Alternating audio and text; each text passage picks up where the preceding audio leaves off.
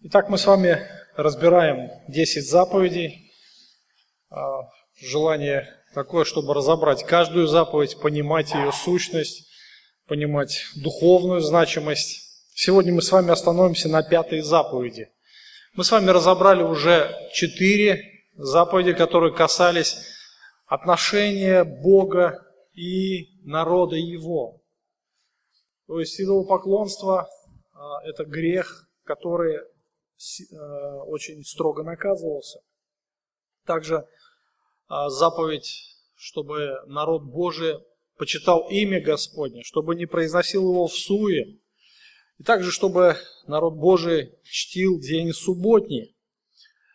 Итак, мы с вами переходим к рассмотрению 5 заповеди, заповедь, которая касается уже отношения Бога, отношения между людьми.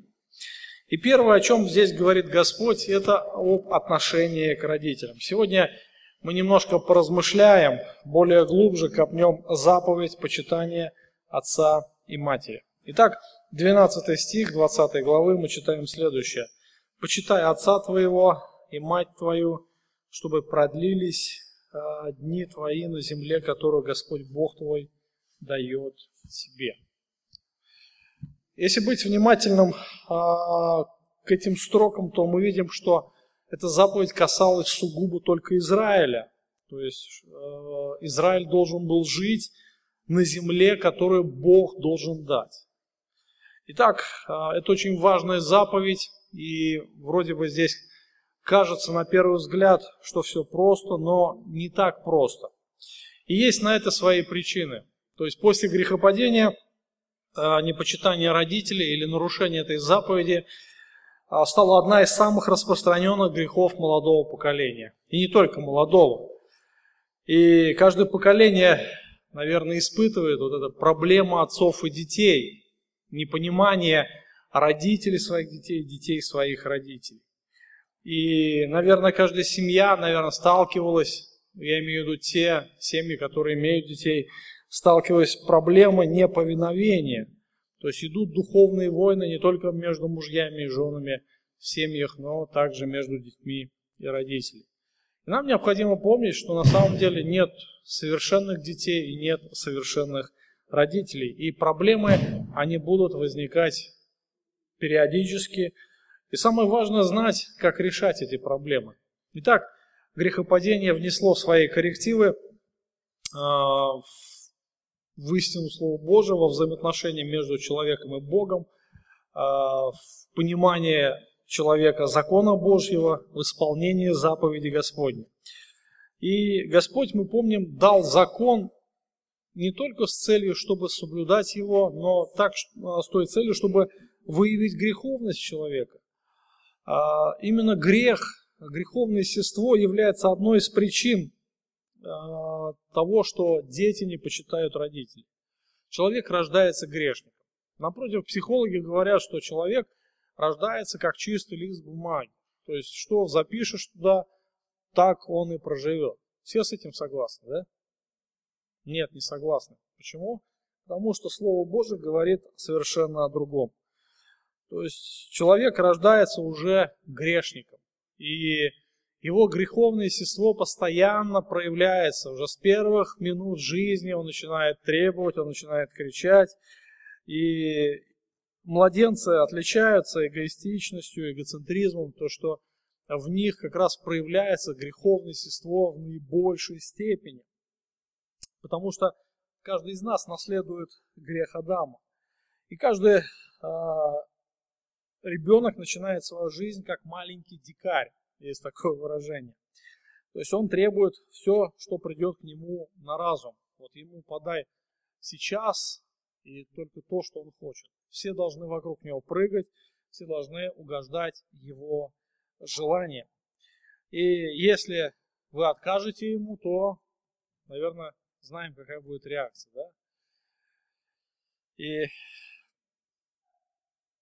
если не обуздывать греховное естество ребенка, то какие могут быть последствия?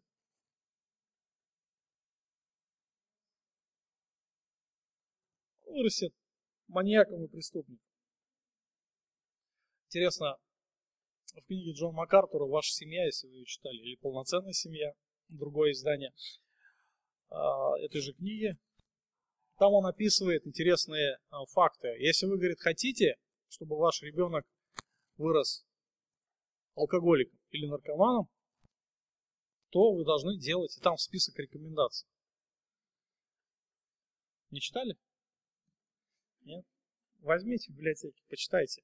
То есть первое, то, что вы должны исполнять все его желания, абсолютно, ограждать его от всех трудностей, делать все за него. То есть это первые рекомендации.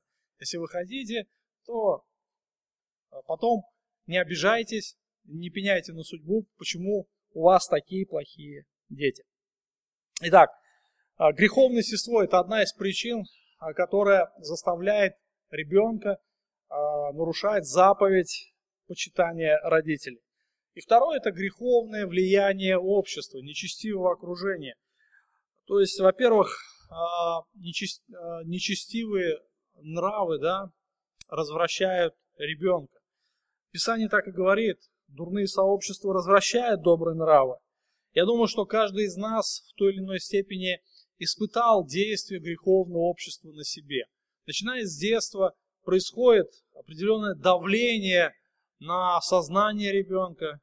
То есть сверстники начинают говорить: да ты, зачем ты слушаешь родителей, ты маменькин сынок, и так далее, и тому подобное. Давит на его гордость. И, конечно же, ему надо показаться, что он тоже не так прост, да.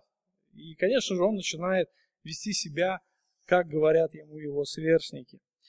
И это первое, то, что влияет на сознание ребенка, а также нечестивая философия, нечестивая идеология общества.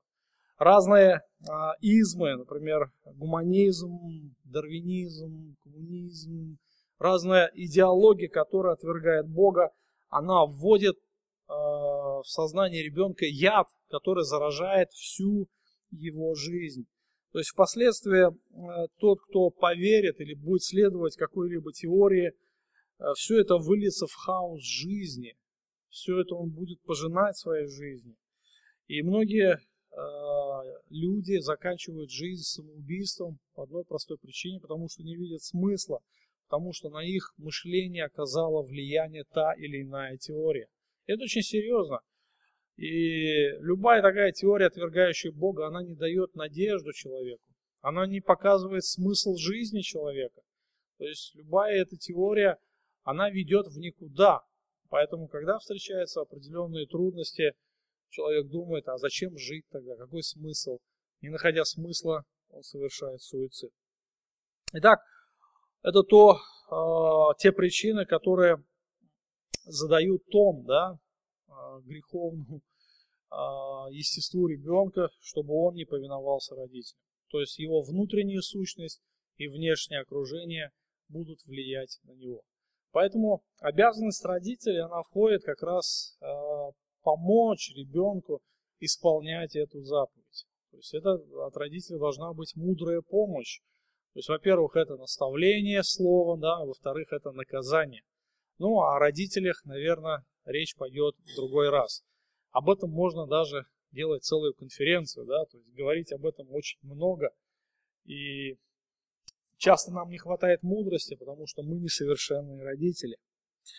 Итак, Новый Завет. Немножко забежим вперед. Не так много пособий в Писании, да, наставлений по воспитанию ребенка. Сегодня в мире выпускаются тысячи книг, как правильно воспитывать, как правильно вкладывать, какие понятия вкладывать. Тысячи, может, даже миллионы книг разного рода, разного характера по воспитанию детей. Но когда мы откроем Писание, то мы не найдем достаточно много наставлений. Мы не найдем там достаточно много того, чтобы нам дало определенную мудрость, как вести себя в той или иной ситуации по отношению к нашим детям. И тем не менее, есть одна заповедь, которая закладывает фундамент наших отношений между детьми и родителями. И в Новом Завете буквально несколько строк всего дано наставление Павла по отношению к детям. Послание к Ефесянам, 6 глава, 1 по 3 стих, написано следующее. «Дети, повинуйтесь своим родителям в Господе, ибо этого требует справедливость. Почитай отца твою и мать, это первая заповедь с обетованием. Да будет тебе благо и будешь долголетен на земле». И в принципе все. Больше нет никаких наставлений. Но этого достаточно для воспитания детей. Понимаете, да? Этого достаточно. Почему? Потому что Дух Святой дает мудрость. Дух Святой дает мудрость. Итак, посмотрите, апостол Павел дает причину повиновения. Причину. Почему дети должны повиноваться своим родителям? То есть есть несколько причин. Во-первых, это несовершенство. То есть этого требует справедливость. Справедливо. Это то, что должно быть вложено в сознание ребенка. То есть, когда ребенок встречается как бы с этой проблемой неповиновения, он должен знать некоторые факты. И первое – это то, что он несовершен. То есть, когда он приходит в мир, ребенок рождается, какие у него знания жизни, знания этого мира? 0. То есть он приходит фактически с нулевым знанием. И это знание, оно ниоткуда не придет сверху, да? Просто раз, и он все знает теперь. Такого не бывает. Его надо постоянно учить. И каждый из нас находится в процессе обучения в той или иной степени. Но детей нужно учить особо. То есть начиная с азов, да, как держать ложку, как ходить, и так далее. То есть и заканчивая уже другой формы знаний, там, математики, физики, освоение какой-либо профессии и так далее. То есть детям, во-первых, не хватает мудрости. Никогда ребенок не будет совершеннее родителей. То есть все знания они должны будут получить в процессе жизни, поэтому они нуждаются в обучении. Тот, кто отвергает знания, тот глуп, да? Глупцы только отвергают мудрость и наставление. То есть дети, они не могут отличить мудрость от глупости, правду от лжи, то есть то, что может принести им вред. Помните, даже Маяковский, атеист, признавал необходимость образования. Крошка-сын к отцу пришел и спросила кроха, да, что такое хорошо и что такое плохо. То есть необходимо понимать, да, что есть, что такое хорошо. А что есть хорошо? А хорошо это то, что принесет благо человеку, да? Что это принесет определенные плоды в будущем, чтобы потом, когда он вырос, он потом, поступая в той или иной ситуации определенным образом, чтобы он никогда не проявлял сожаления о том, что он сделал так. Очень часто людям свойственно ошибаться и потом, оглядываясь назад, делать выводы и говорить, да, я поступил неправильно, надо было в той или иной мере, да, поступить по-другому. Кто из нас не был в таких ситуациях? Руку поднимите, кто не был. Вернее, кто был. Все были, да?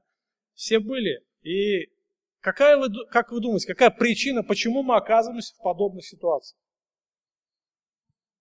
Нехватка мудрости. Ответ один. Если бы мы знали, то так бы не поступили. Согласны, да? Это, если взрослым это свойственно, то тем более детям. То тем более детям. То есть дети нуждаются в образовании, в обучении.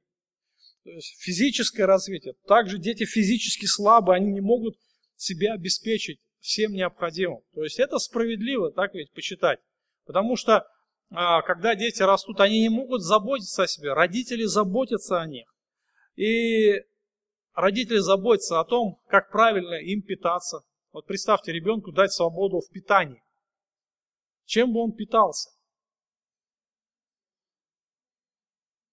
Как в старом советском мультике. Хорошо, говорит, быть царем. мороженое, пирожное. Помните, да? Вот если дать ребенку свободу, к чему это приведет? Мы все понимаем, что это сразу приведет через дня 3-4 к расстройству желудка. Потому что нужно необходимое знание о питании и так далее. Дети не могут жить одни, они просто не способны будут выжить. И они не могут себя защищать, потому это должны делать родители. Поэтому они должны почитать. Это справедливо. Также у них недостаток любви к Богу. То есть они не могут возрастать в любви к Богу. В детстве человек может познать Бога, но затем без должного уважения, познания он уйдет от Бога. Поэтому Библия говорит родителям, что они должны научить детей ходить путями Господь в соответствии со Словом Божьим. Только родители могут это сделать. То есть они должны помочь. Поэтому дети должны повиноваться родителям. То есть это справедливо. Также недостаток любви к людям. То есть дети, мы знаем, рождаются эгоистами. Их нужно воспитывать, их нужно наставлять, их нужно учить, как правильно вести себя со сверстниками, как нужно делиться, как нужно любить людей и так далее. Но у ребенка всегда одна идеология. Мое, дай, хочу. Да? То есть вот она, идеология ребенка. И становясь уже подростком, ребенок обычно начинает думать о себе очень высоко. Ну, вроде бы он взрослый, но он еще дитя, еще не взрослый. Но зато самомнение у его вырастает до гигантских масштабов. Поэтому он начинает думать, что он знает жизнь лучше своих родителей. И вы знаете, что это приводит, опять же, эта ложь приводит к трагедии. То есть эгоизм, гордыня, оно приводит к тому, что юноша или девушка начинают пренебрегать заповедью Божией. Но вы знаете, что, может быть, самое лучшее есть у родителей, чего нет у детей?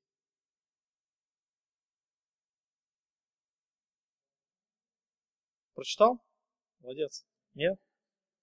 5. Правильно, опыт. То есть родители имеют опыт.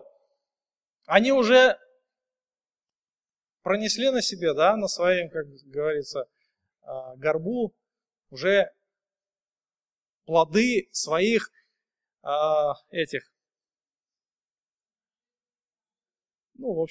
посевы плохие, плоды непослушания. И когда ребенок начинает заявлять о себе, что он больше знает, может быть, у ребенка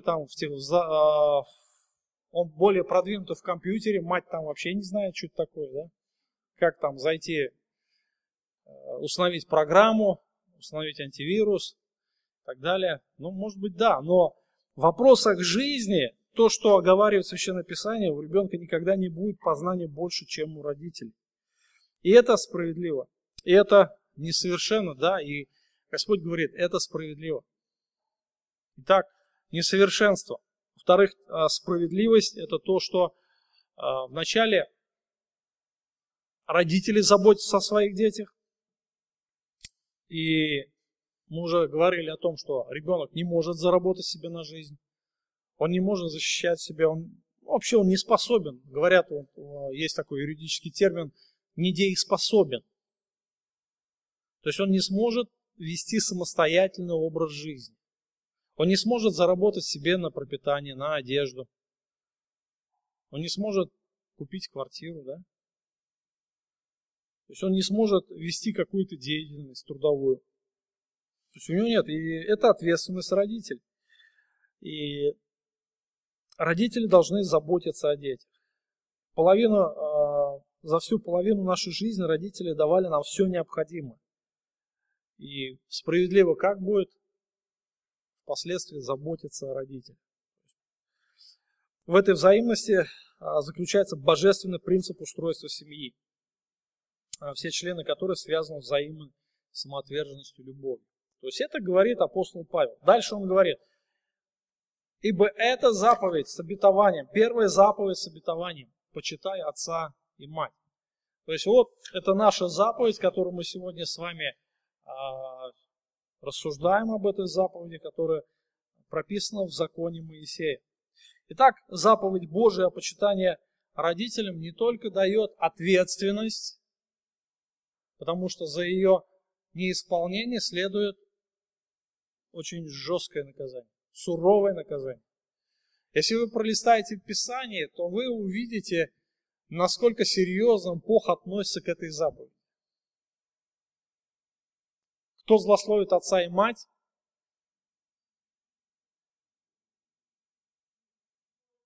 Смертью умрет. Это, по-моему, 21 глава. Дальше мы дойдем, увидим с вами.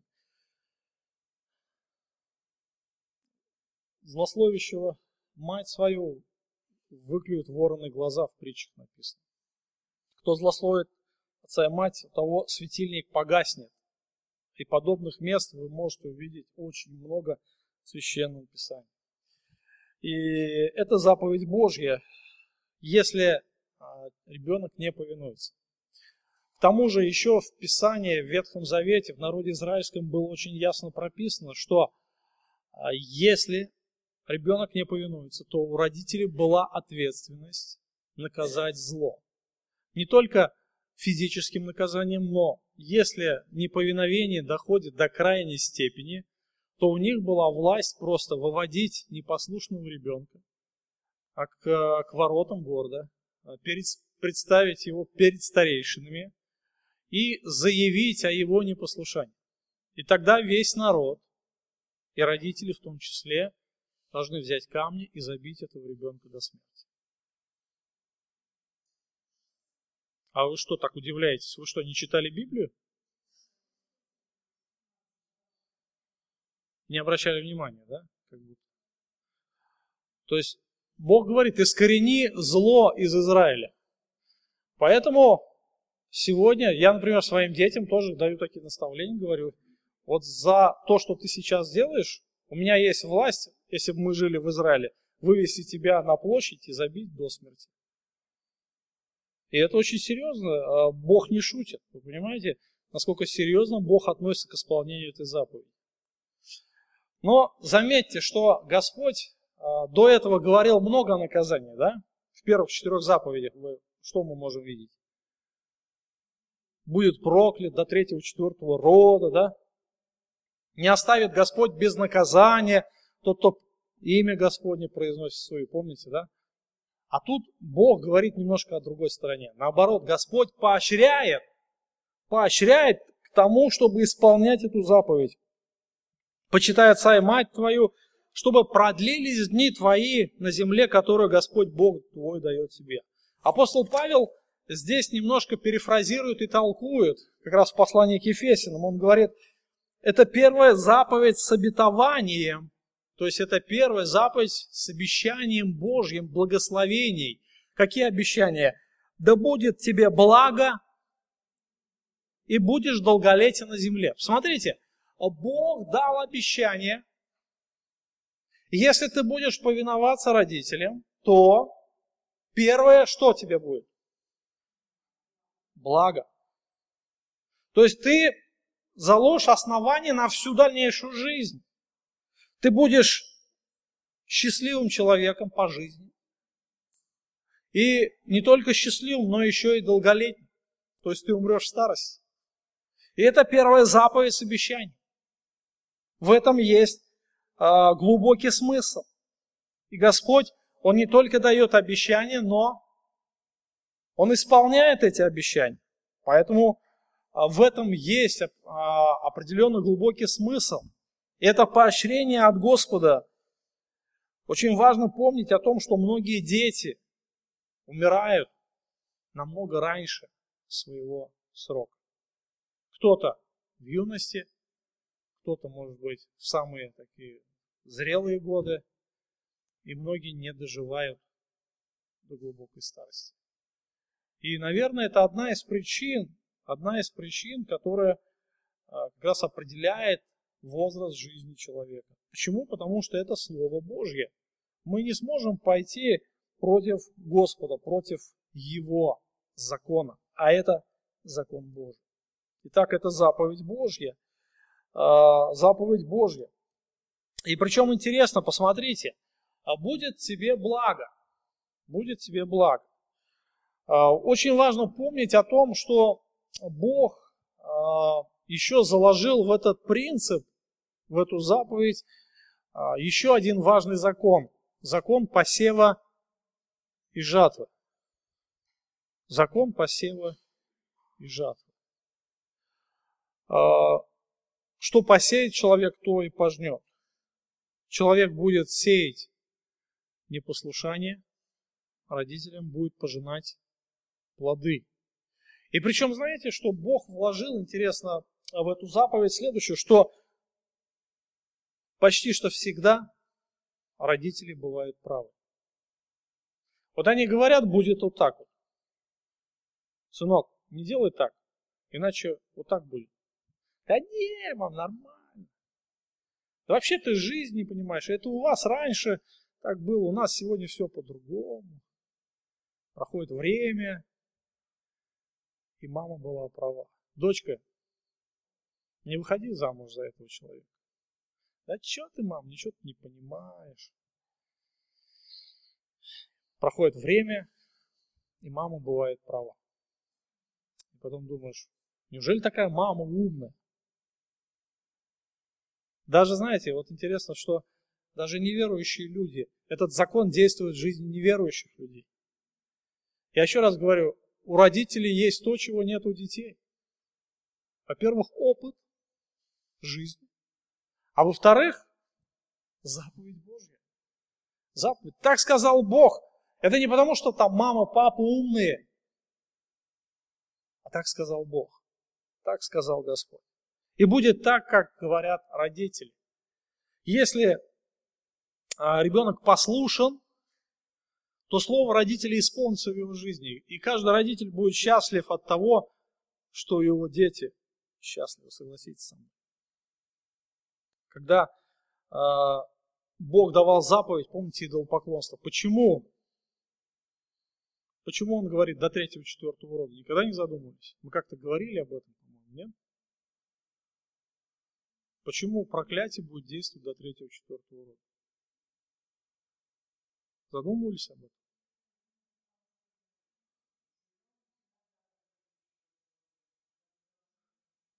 Продолжительность средней, жизни человека до 3-4 рода, да, потомков своих видит. Но это такой средний возраст.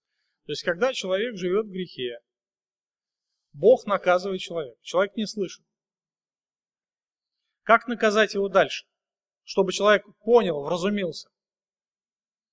В детях, да? Дети начинают нести то же самое проклятие. Не понял. Хорошо? В детях не понял, тогда во внуках. Понимаете, да? Вот это вот проклятие, оно идет. Поэтому это тоже очень важный принцип. Здесь интересно. Все взаимосвязано, все очень досконально. Имеет свои глубокие корни и имеет свои плоды. Заповедь Божия, она имеет глубокий духовный смысл. Здесь заложен и фундамент для всей дальнейшей жизни. Здесь заложен фундамент. И важно об этом помнить. Павел говорит, будет тебе благо. Хочешь жить счастливым человеком, почитай отца и мать, повинуйся своим родителям. Не хочешь, пожалуйста, все в твоих руках. И будешь долголетен на земле. Посмотрите еще раз на слова апостола Павла. И здесь интересно, что он говорит о двух формах проявления, две формы проявления этой заповеди. Да? Каким образом заповедь должна быть исполняема? Первое – это внешняя форма. Дети, повинуйтесь своим родителям. Повиновение. То есть, когда родители что-то говорят, ребенок должен пойти и сделать. Он должен поступить в соответствии с тем, что говорит отец или мать. Это внешнее проявление. И вы знаете, что очень многие думают, что этого достаточно. Но Писание на этом не ограничивается. И здесь говорится о внутреннем повиновении. Посмотрите внимательно на текст послания к Ефесянам. Апостол Павел говорит: «Дети, повинуйтесь своим родителям в Господе, ибо это требует справедливость. Почитай отца твоего мать» – это первая заповедь с обетованием. Повинуйтесь – это внешне, почитайте – это внутренне. Слово «почитайте» имеет смысл как уважение. Уважение. Когда дети уважают именно внутри своих родителей. Очень часто, когда говоришь ребенку, там, сделай то-то, он идет, делает после второго, третьего, четвертого раза, и потом еще вслед фырчит. Как это можно оценить, охарактеризовать? Это не почитание. Вы помните ту историю, да, когда отец едет в машине, дочка стоит, он говорит: сядь, пристегнись. Она стоит. Сядь, пристегнись. Она стоит. После пятого раза он сказал: я сейчас остановлю машину, и я тебя накажу. Она села, пристегнулась. Потом говорит: ты думаешь, что я села? Внутри я стою. Это прямое нарушение заповеди. Да, она повиновалась, но она не почитает. То есть это нету внутреннего повиновения, понимаете? Да, вот в этом есть смысл исполнения заповеди. Очень важно, чтобы не только внешне для отвода глаз, да, чтобы отстали, например, дети повиновались родителям. Нет, важно, чтобы это было внутренним желанием. Чтобы это было с радостью, чтобы это было осознанно. И это нужно внушать, это нужно воспитывать в своих детях. Если ребенок не почитает своих родителей, то он будет пожинать это все. И очень важно помнить, что заповедь почитать родителей не только для детей и юношей. Вы знаете, что родители... И в глубокой старости они всегда будут оставаться родителями. То есть это заповедь не только для детей и юношей, она всем людям, которые имеют еще в живых своих родителей. И дети должны иметь глубокое уважение к ним до конца их дней. То есть, во-первых, это слушать советы, во-вторых, это проявлять внимание, и в-третьих, это проявлять заботу. В старости, когда родители уже, наверное, будут не способны содержать себя, следить за собой.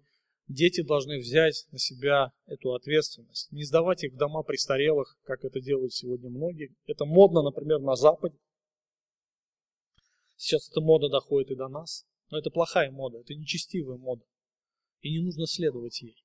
Вы знаете, что сегодня есть пенсии. Но пенсии стали платить сравнительно недавно, в 20 веке. В древности, в средние века, в древней Палестине, в древнем Риме пенсии не существовало. Когда родители состарились, ответственность за их содержание ложилась только на детей. Только на детей. И это было в порядке вещей. Сегодня немножко ценности изменились. Я хочу привести пару примеров, библейских примеров послушания. Иисус Христос, помните, да? Мы понимаем, что Он Бог, и мы знаем, что Он проявлял совершенную праведность, проявил совершенную праведность, и Он не всегда был мужем 30-летним, да? Не всегда. Мы читаем, что Иисус родился, Он был такой же ребенок, и он был в послушании родителям. Я бы сказал, в совершенном послушании. Знаете, что Иисус Христос проявлял абсолютное послушание своей матери, даже тогда, когда отец умер. До скольки лет? До 30 лет. Вы понимаете, что он проявлял совершенное послушание до тех пор, пока не вышел на самостоятельное служение. Сегодня молодежь может заявить: Мне уже 16, ты меня учишь, ты меня наказываешь, я уже взрослый и так далее. Как бы там ни было, вот эта заповедь, она имеет глубокую внутреннюю значимость. Глубокую внутреннюю. То есть почитание не только внешне, но это должно идти изнутри. И это благо для ребенка. Более того, когда Иисус висел на кресте, помните, да, всю эту историю, на кресте, когда он висел, вокруг стояли в основном одни враги и любопытные люди.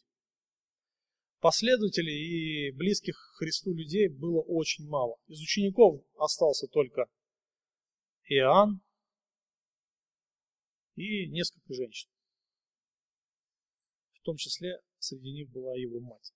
Помните, да, ту историю, когда Иисус совершил вот этот сыновий долг. То есть он понимал, что мать одна, ей будет трудно выжить. Он возложил ответственность заботы о своей матери на своего любимого ученика. Он говорит, вот матерь твоя, помните, да, всю эту историю. И Иоанн, он повиновался Христу. И вы знаете, что он не совершал большого служения, масштабного служения до тех пор, пока Мария не умерла.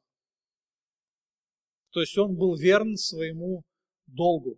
То есть это для него была заповедь его Господа, чтобы он заботился о Марии, матери Господа нашего Иисуса Христа. И после только смерти Марии, только после смерти Иоанн начал совершать служение, начал пасторскую работу, был пастором в Ефесе, еще в других местах.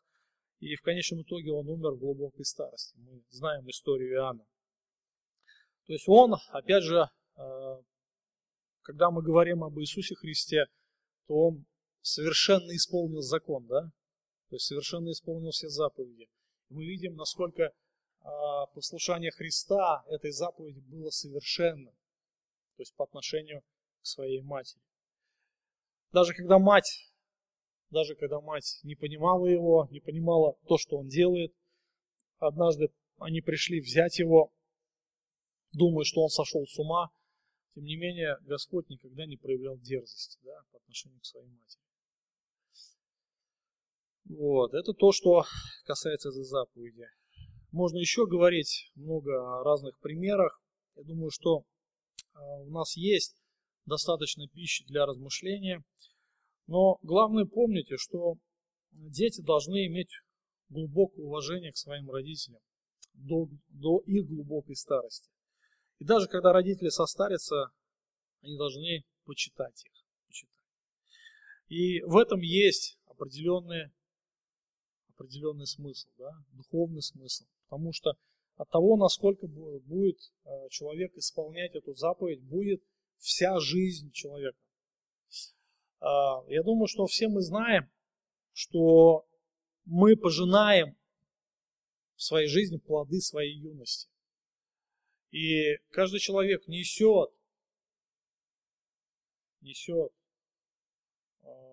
пожинает то, что он насеял в своей юности. И в молодости совершаются самые большие глупости.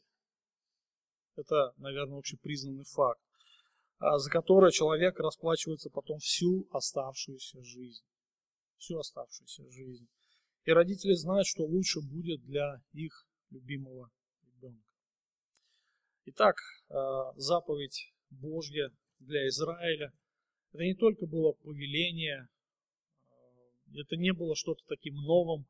Это, скорее всего, это было в древней традиции уважать своих родителей. Мы помним, насколько уважаем был детьми Авраам, насколько был уважаем Иаков, да, 12 своими сыновьями. То есть это было в крови у израильтян, в отличие, например, заповеди чтить субботу, заповедь почитать отца и мать, она не была какой-то такой, знаете, для них новой или сногсшибательной такой, знаете, что-то такое, которое нужно им было менять мышление.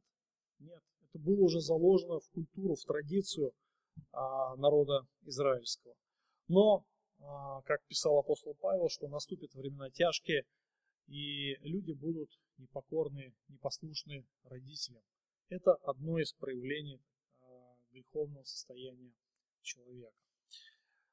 Ну что, мы еще можем много рассуждать над этим, да? Тут очень много истин. Но я думаю, что основной принцип понятен, да? Основной принцип понятен. Что не только есть ответственность, есть строгое наказание за нарушение этой заповеди, но еще массу благословений, которые Господь заложил в глубину этой заповеди. То есть, и мы должны это внушать детям с пеленок уже, с самого начала. Задача родителей – помочь детям исполнять эту заповедь. Это сложно. Иногда требует мужества. Почему? Потому что, например, для женщин, те, кто, например, одни воспитывают детей, да, ну, взять ремень в руки и наказать за непослушание ребенка очень